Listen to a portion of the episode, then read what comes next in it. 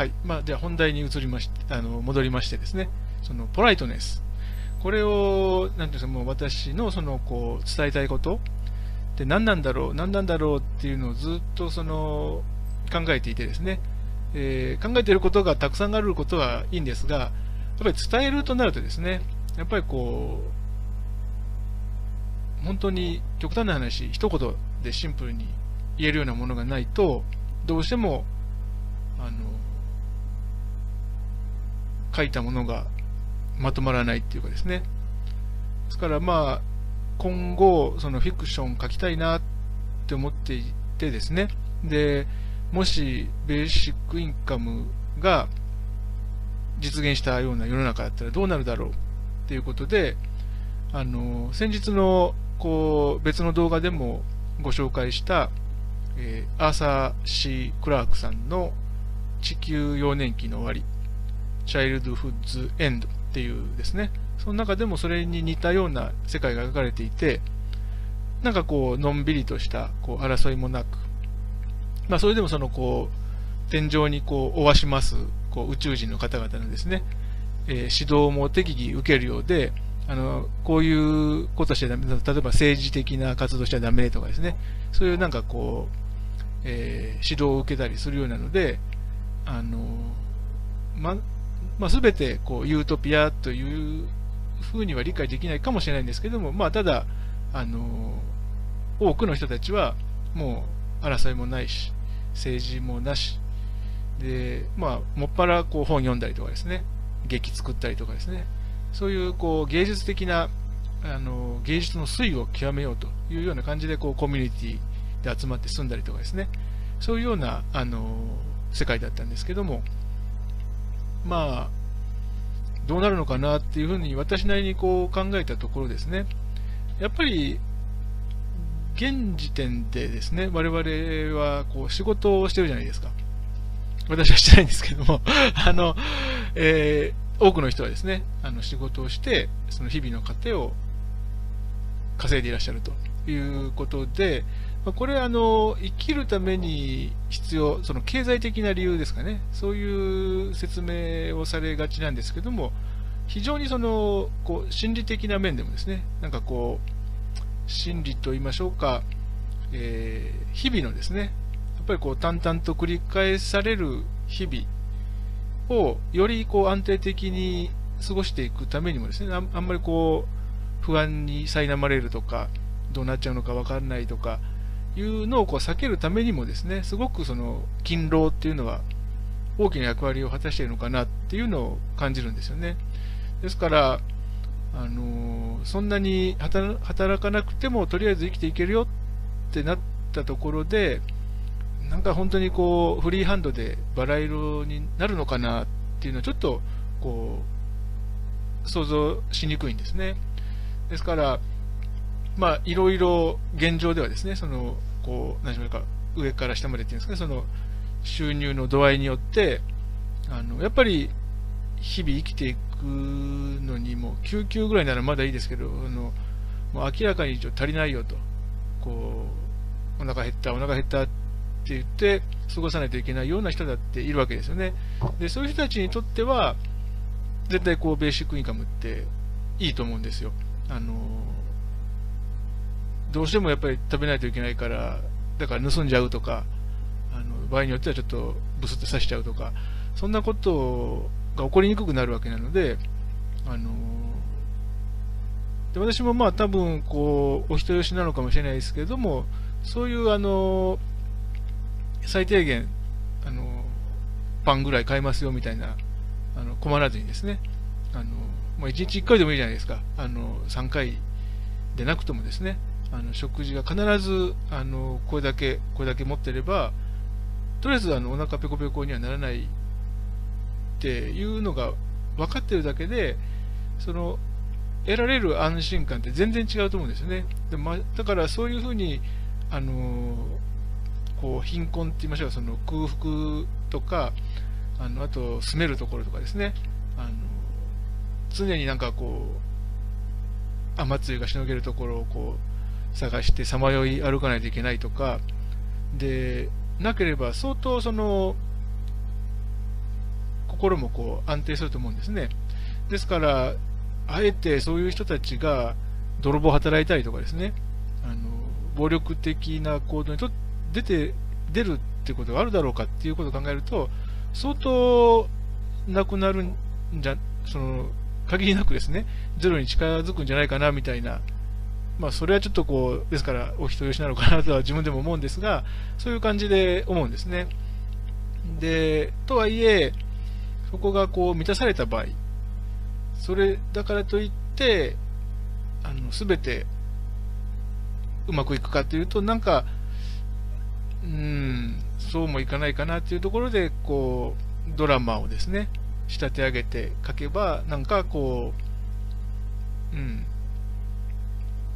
私たちがですねこう何気なくこう当たり前のようにあの理解しているその仕事をするっていうものに関する対するその理解とかもですね、なんかこ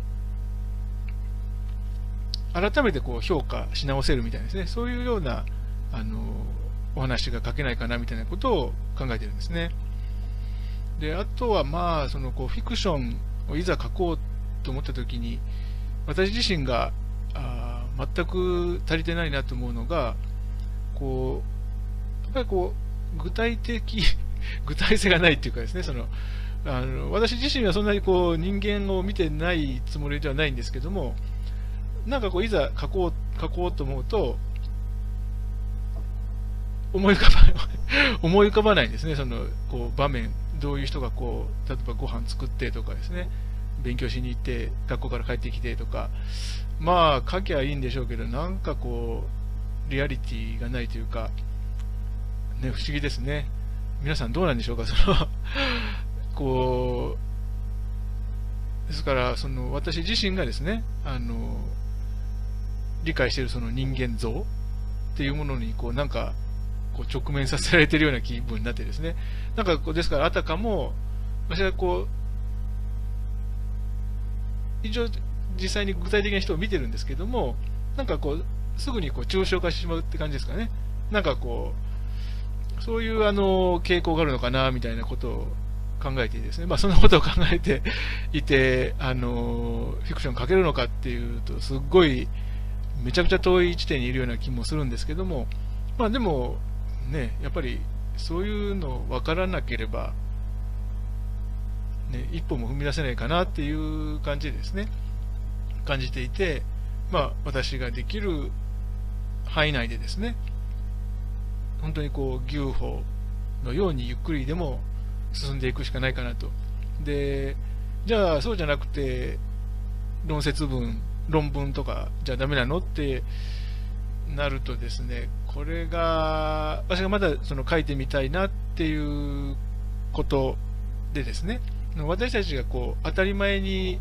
もうあの割ともういいものとして受け止めているその合理的な考え方、これは結構ですねその西洋文明っていうふうにこう代表されますけども、そうじゃなくて、なんていうんでしょう、こう人間の、私こうどんな人間でもこうものを見るじゃないですか。でそれでこうある程度こう理解するわけですよね。でまあ理解っていうとその堅苦しいんですけど、まあ何もかもわからないかったらルールも守れないですし、あのまあましてや学校行って勉強なんかもできないわけじゃないですか。でそれでもまあ大概の人はそういう環境に置けばできますよね。ですから、あのー、そういうこうものの見方っていうのは我々人類そんなに、あのー、機能としてですね違わないと思うんですけども、それはもちろんそのいろんな文化が違ったりするので、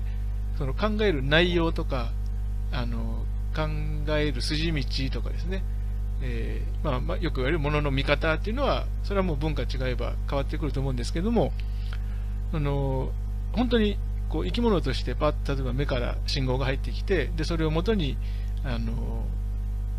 物体を認識するみたいな、そういう機能っていうのはそんな違わないと思うんですよ。でそこにその原因があるというか、そのどうしてもその合理的な考え方っていうのですね、今すごくあのいいものいい方のものっていうふうにこう理解されているってっていうことは、まあ、本当に広く受け入れられていると思うんですよね。で、なんでそうなるのかなっていうのは、こう、ややあの白い人たちがあの開発してきて、彼らがパワーを持ってるからだって、まあ、それも一面正しいとは思うんですけども、それだけじゃなくてですね、あのやっぱり私たちって、こう、ものの見方っていうのはどうしても、こう、切り分けて、整理して組み立てるみたいな、そういう方が、よりこう複雑なものをマネージしやすいっていうんですかね。で、そういう、こう、もう、性質と言いましょうか、もう本当に、あの、生まれながら持たされている機能だと私は思っていて、ですから、あの、何もその白い人たち、だから西洋文明とかですね、そういうふうにあのこうもう名前つけるのもなんかちょっと逆に私たちのその人間っていうものに対する理解ですね、それをあの遅らせてしまうのかなと、もっとこうぐっとこう芯をつかむためには、あんまりそういうこう通り一遍のですね、はい、合理的科学的手法、えー、西洋白い人たちの文化みたいな、そういうところでこう思考をストップさせない方がいいのかなみたいなことも考えていてですね。で、この論文の世界、その学会学者の世界ですね、そうもいかないところがあってですね、あのまあ、これは本当にあの学者仲間、学者っていうそのサークルでもですね、ちょくちょく指摘されているんですけども、やっぱりこう方法論っていうのはもうこう近現代のヨーロッパ、ここからスタートしているところがあってですね、やっぱりこうお作法とかですね、そういうのはどうしてもその、まあ、守らないといけない。で、それに従って書くとですね、そういうこう人間って何っていうところをこう芯からつかみたいっていうようなものが書きにくいんですよね、すごい。ですから、その先ほどちらっとそのあの、えー、混戦する混戦していることが発覚する前にちょっと話したんですけども、そのポライトネスっていうのをですね、こう分析している論文ですね、いくつか昨日も読んだんですけども、まあこれちょっとやっぱり作法に従ってるからこうなるんだろうっていうですね、あのこうなるんだろうっていうのをですね、説明申し上げると、うーん、だからもうありとあらゆるものがこう外に取り出されちゃうんですよね。じゃあポライトネスがテーマならば、ポライトネスって一体何っていうのをこう取り出そうとするわけですよ。で、それね、多分違うって思うんですよ。あの本当にこう私たちの心心はみんな持ってますよね。でも、それはどこにあるの、それ何なのって言ったら、全く分からないですよ。脳、脳をパカって割っても分からないわけなんですよ。なので、取り出せないと私は思うんですよ。その道徳心とかですね、あのポライトネスとか、その礼儀正しさもちらっとその話したんですけど、その見かけのポライトネスっていうふうにこう分類しますけど、じゃあどこまでそれ見かけと言えるねん。それ、やっぱり見かけだけじゃなくて、本当にその本心からこうポライトでいたいと思ってるかもしれないじゃないかみたいな、分からないですよね。でもやっぱり学者は分類するわけです。で、分類した論文があれば、それをまた引き続い引き継いで、何々さんがこう言ってますが、えー、私はこう思うみたいなことをこう続けていくんですよ。で、こうやってこうレファレンスしていってですね、どんどんどんどんそのこう誰が何をいつ言ったかみたいな、どういうふうに言ったかみたいなのがですね、すぐにこうパーッとトレースできるっていうのはすごく私はいいことだと思うんですけども、今申し上げた通り、そのそもそもその特に人の心で起こることっていうのって、いや取り出しちゃダメなんじゃないのっていうところをですね、指摘しようとすると、じゃあどうやってで論文にできるんだろうって、まあ、多分私の勉強不足でですね、こう調べればいろんな方法多分あるのかなと思います。その現象学とかですね、あのプラクティスの分析の仕方とかっていろいろあるので、方法がないとは言い切れないんですが、あの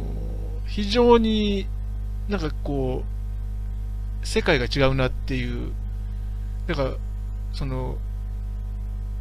私たちの特にその日常の分析っていうものに関しては、その日常を分析してるのに日常とまだ別の世界ができてるような感じがするんですよ。でそれってなんかそこにあの私自身がですね、そのなけなしのこう知的リソースつぎ込めるのかっていうと、相当こうそのモチベーションもわからないですし、あのなんかやっぱり論文じゃなくてフィクションかなっていうふうに今だから考えているところなんですね。えー、ですのでまあ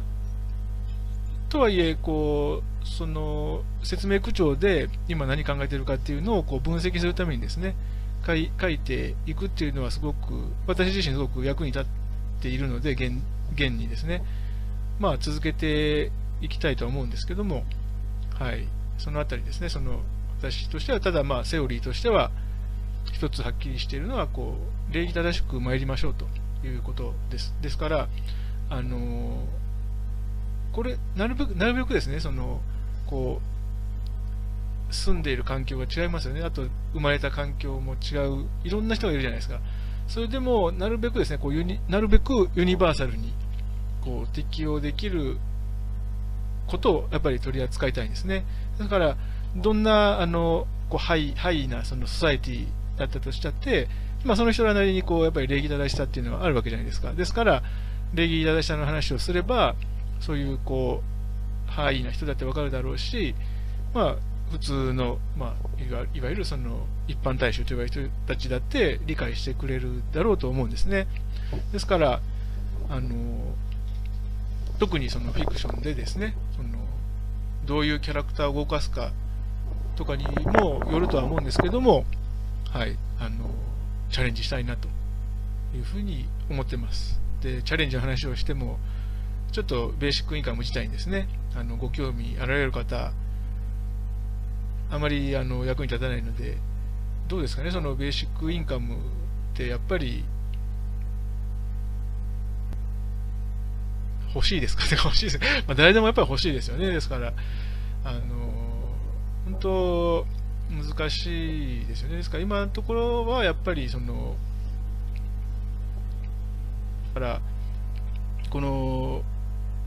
まあ、何度か言及している通りですね、その人間って何なんだろうねっていうのを私は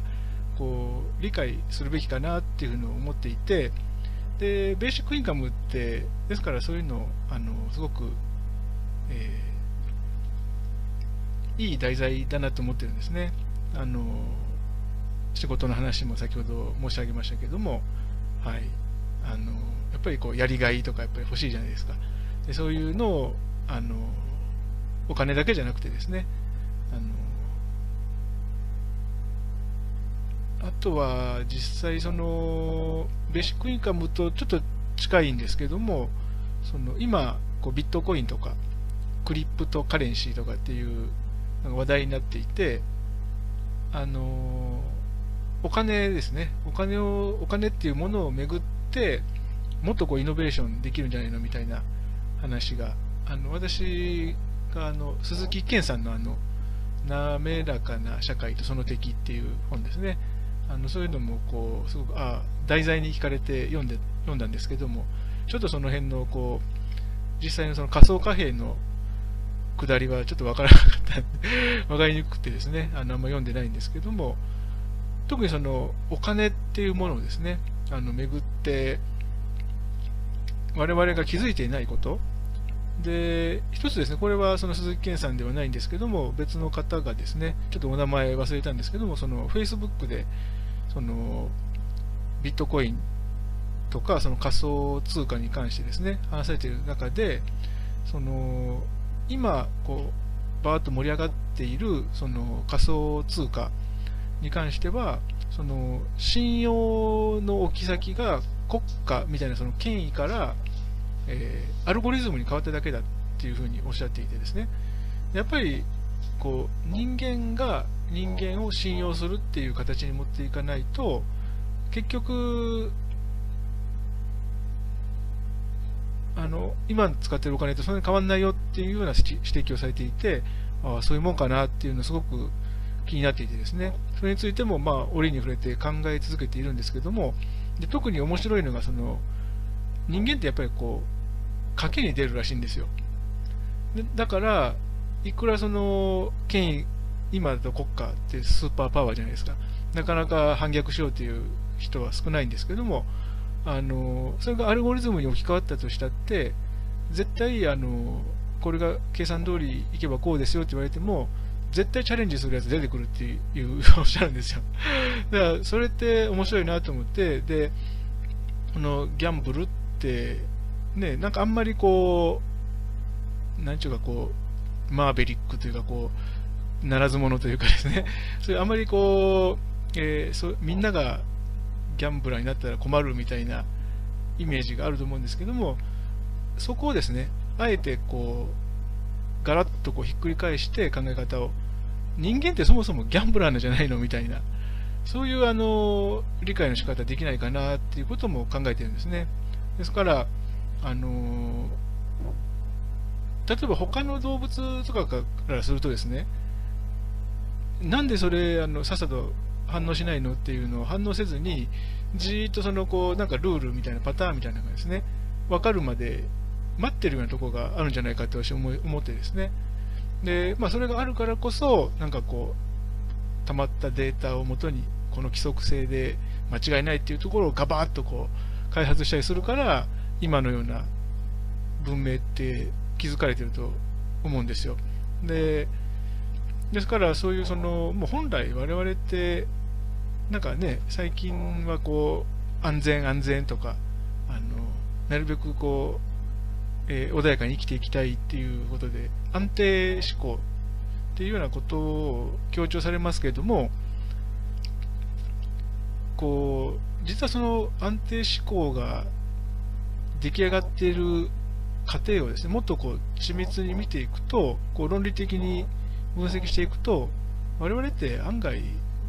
冒険しまくってんじゃないのみたいなですね、そういうところをあのパーッとなんか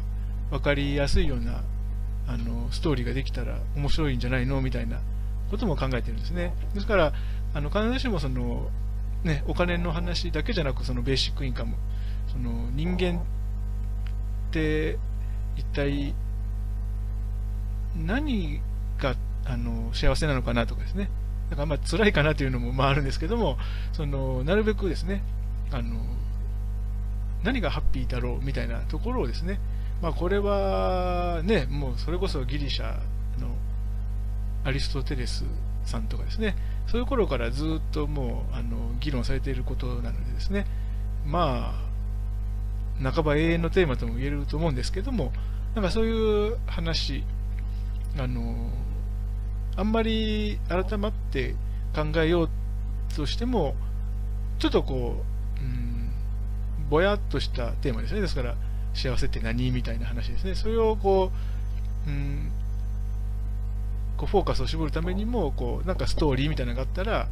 あの考えやすいかなとかですね、そういうようなことを考えているんですね。はい。